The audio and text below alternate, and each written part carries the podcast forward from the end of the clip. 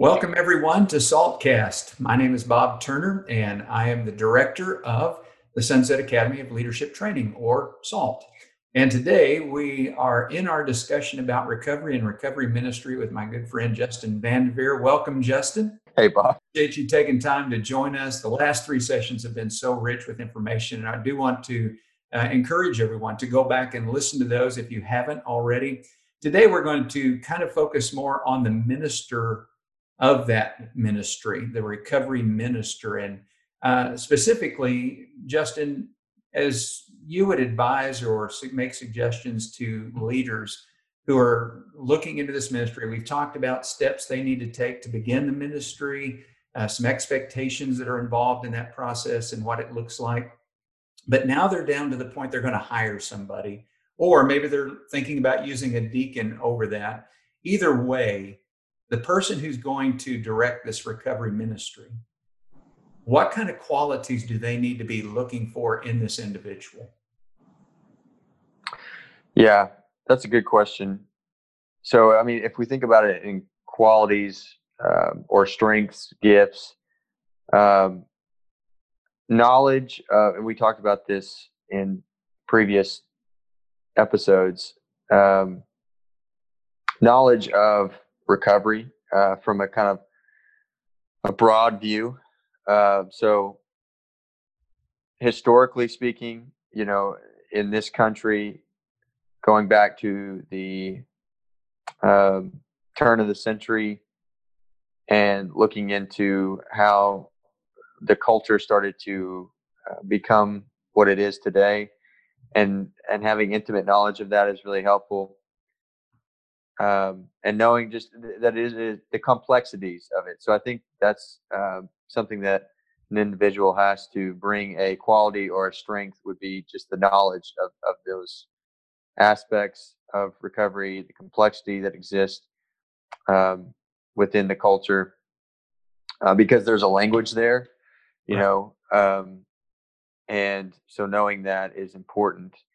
Um, then you know, you have to also have a, I believe, a good vision uh, as a leader. It has needs to be a quality that you have is you can visualize uh, what you are hoping to accomplish as far as uh, the work is concerned.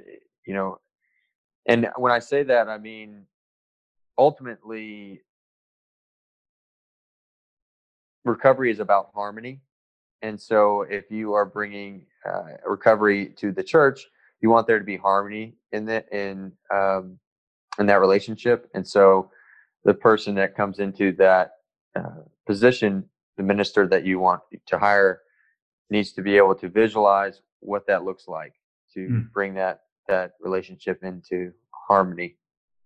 Um, approachability um, I think approachability is a is a huge quality uh, that a person would need to have just to be comfortable around people, whether they're as one person would say the king's keeper or the street sweeper. You know, just mm. be able to hold a conversation with a bunch of different people from a lot of different uh, walks of life, and and be able to do that with with a relative ease. Um,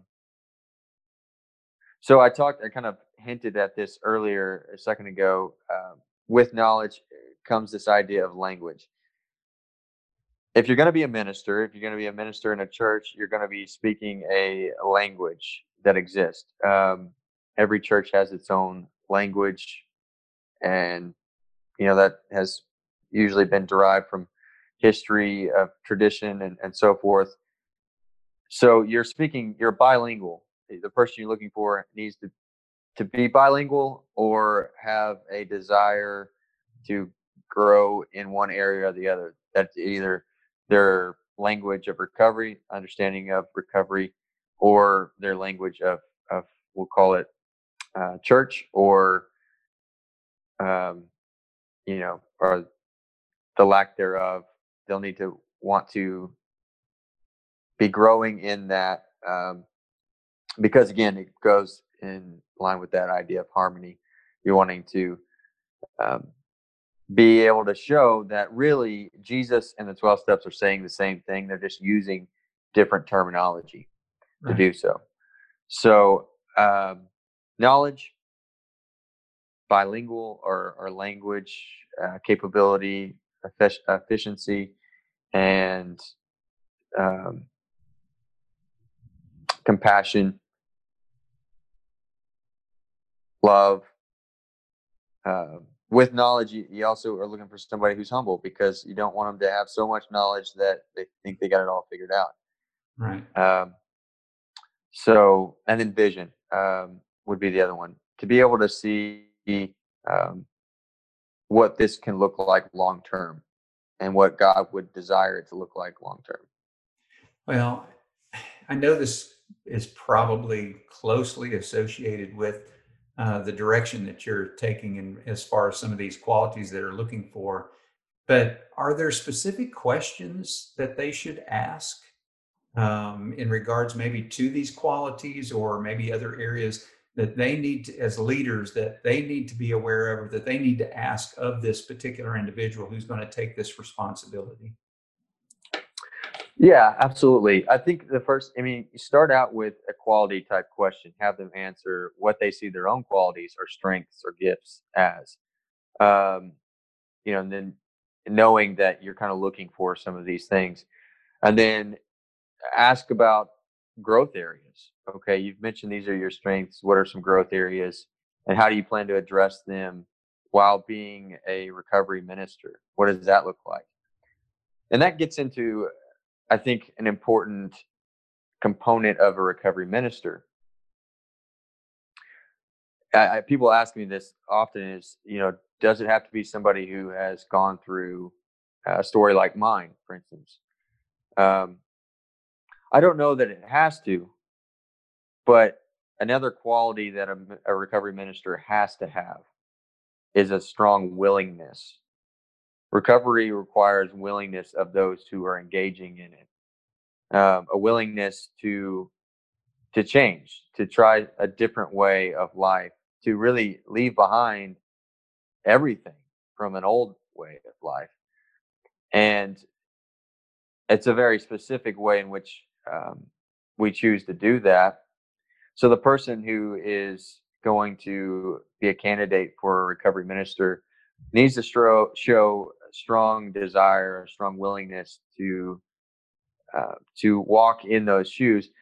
Although I do believe that it would be more advantageous to have somebody who's already done that and who is now um, got you know four to five years at least in that uh, in that journey of walking through uh, their own recovery.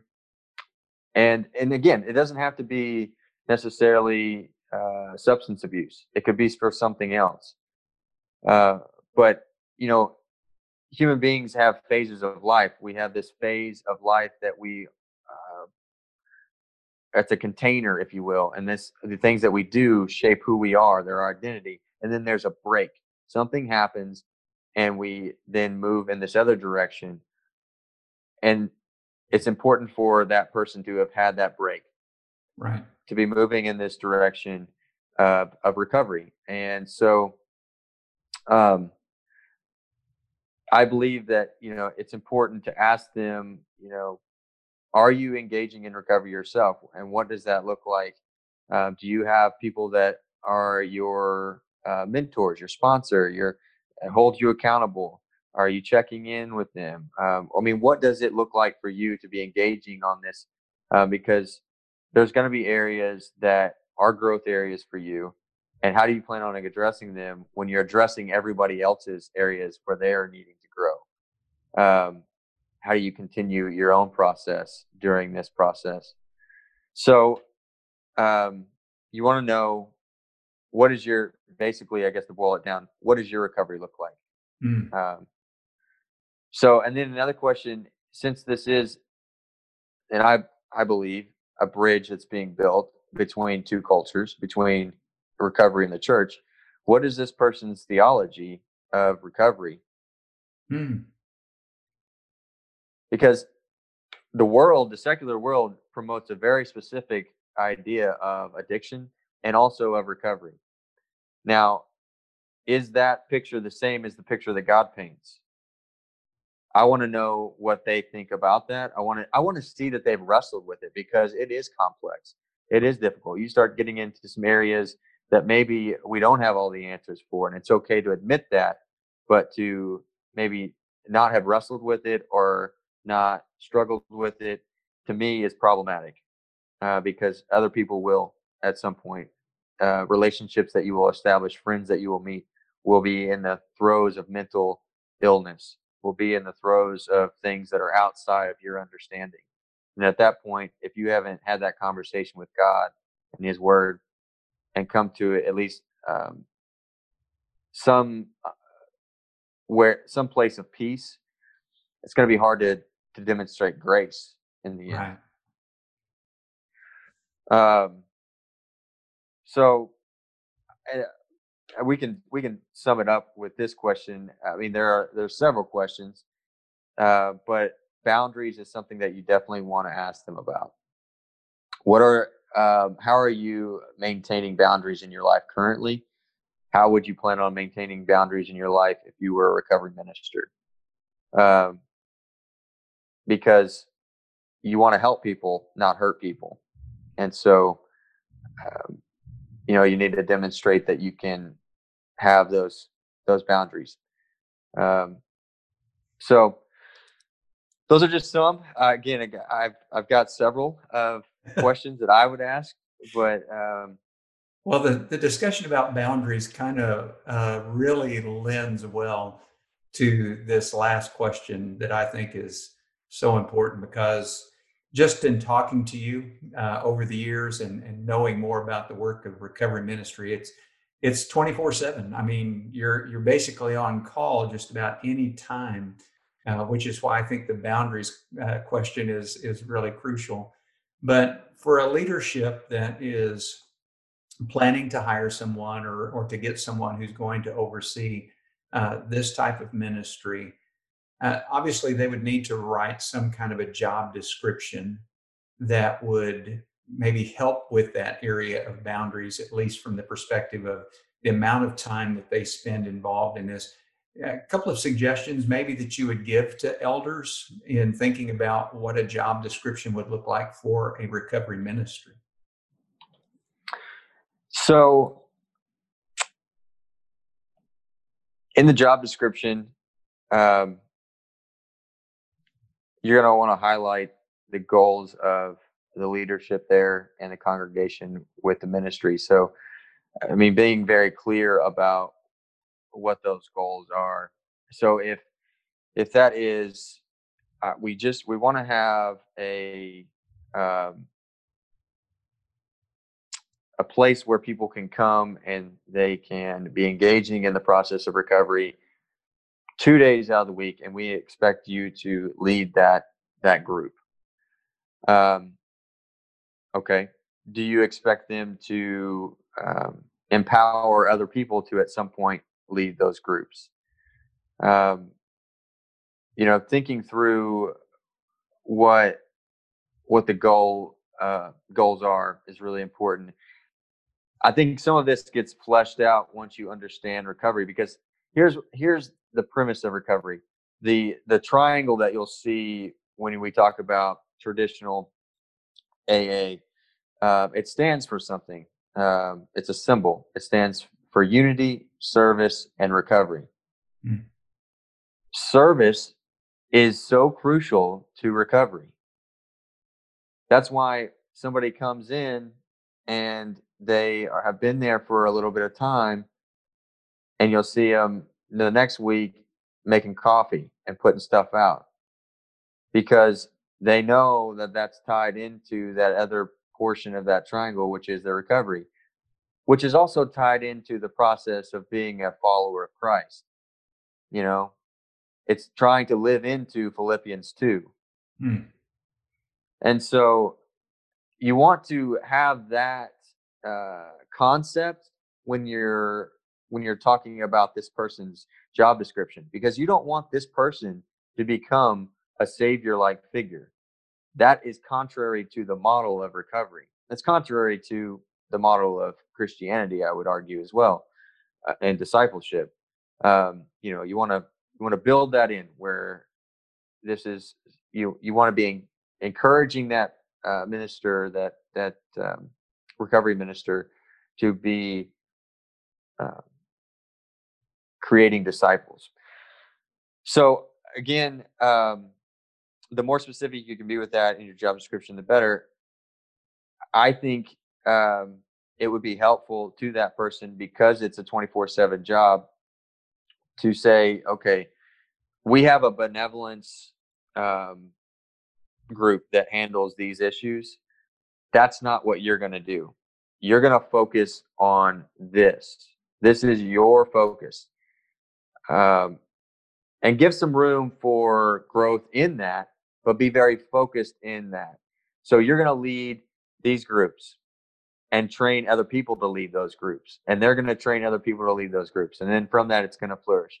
You're going to report to leadership about how things are going. You're going to report the progress that's going on to a, you know, a, degree, because again, anonymity, some things you want to um, be a little bit protective of uh, for trust reasons.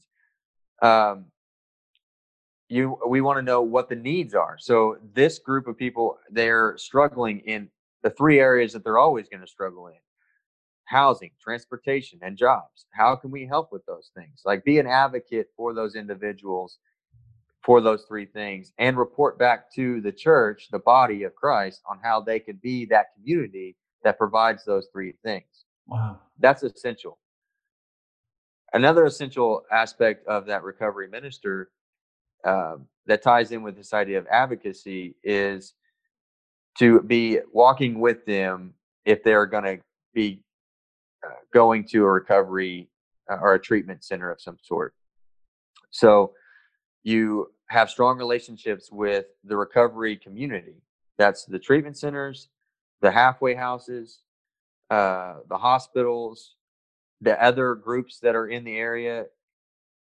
There's a whole list of them. They're available to anybody that takes a little bit of a look and know people there because somebody may come to you and they may see what you're offering and they say, you know what? I don't really want that. I want something. I don't know what I want, but I don't really want that. Right. And you don't turn them away and say, well, good luck, good luck with that. well, try these guys out and see how, how that works for you. You know, we may not have what you want, but go here and you know what might happen is they may go there and realize, actually, that's not what I want, or it doesn't work out. It leads to the path of relapse, and they come back and they say, you know what, I'm ready. I'm ready for what you have because what you have works. It's high accountability. It's Christ centered. This is what I need. Um, so you're you need to be in contact with that community. You need to be. They need to know that you're a resource they may do the same thing. Somebody came to them, they say, you know, this isn't what I'm looking for. Well, have you tried these people over here? Um, so uh, the person who's going to take on this position needs to be able to do that, and that needs to be their focus. They don't need to focus on these other issues that may be going on. They don't need to focus on. Uh, they don't need to have ten hats because they already have twenty hats just in the recovery position alone. Right. Um, on any given day. So if you want it to thrive, well, I don't really like that choice of words. If you want people to be reconciled, then you want somebody who's going to be an advocate for that reconciliation. You want a minister of reconciliation. Um, and so you want to empower them to be able to do that. Now, how that looks and how you want to word that is up to every the individual congregation. Um, but I I would advise making it very tailored to that one area. Wow. I, I tell you, my mind's just racing with hundreds of other questions. I wish we had time to do, but uh, I just really appreciate appreciate you, appreciate the work you're doing, but especially the information that you've shared these last four sessions. Is there a website that Hope has that people could get more information about recovery, or do you have a website that you might recommend uh, to people to uh, look at? Absolutely. So you can find us on our Facebook page. Um, just go on Facebook. It's the uh, under the Southside Church of Christ. There'll be a group, and it's the Southside Hope class.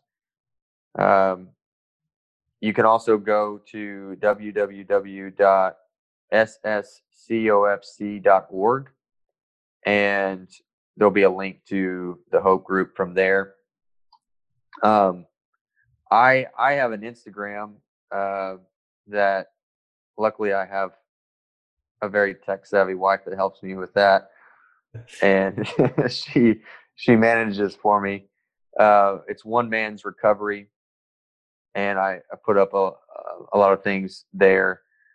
Um, and also, you know, if anybody ever wanted more information, if they're looking to uh, be engaging in this ministry and this work of the kingdom, where in the context of where they're at, I am always open uh, to helping with that process. I believe this is where God is at work. I think, I believe this is where Jesus would be and his heart is. And so uh, that's where I want to be. And I'd love to help in any way. So, um, you know, you can reach me on my phone, 501 733 6724. Reach me in my email, uh, J Vandeveer at sscofc.org. Um, or you can get a hold of you, Bob, and you can point them in the right direction. Yeah, but those are all good ways. Contact information in uh, the link with these podcasts so that people can get that. But thank you. Thank you for your time and thank you for the work that you do. And uh, I appreciate you pointing some great direction for folks who are listening. And I pray that it'll benefit them and bless them. And thank all of you for tuning in uh, week after week and listening to these podcasts. I pray the information is helpful, it's encouraging, and I hope that it will strengthen you to build up the kingdom. So, God bless, and God bless you, Justin. Thank you so much for your time. My pleasure. God bless you. Love you, brother. Love you too. And until next time, we'll see y'all later.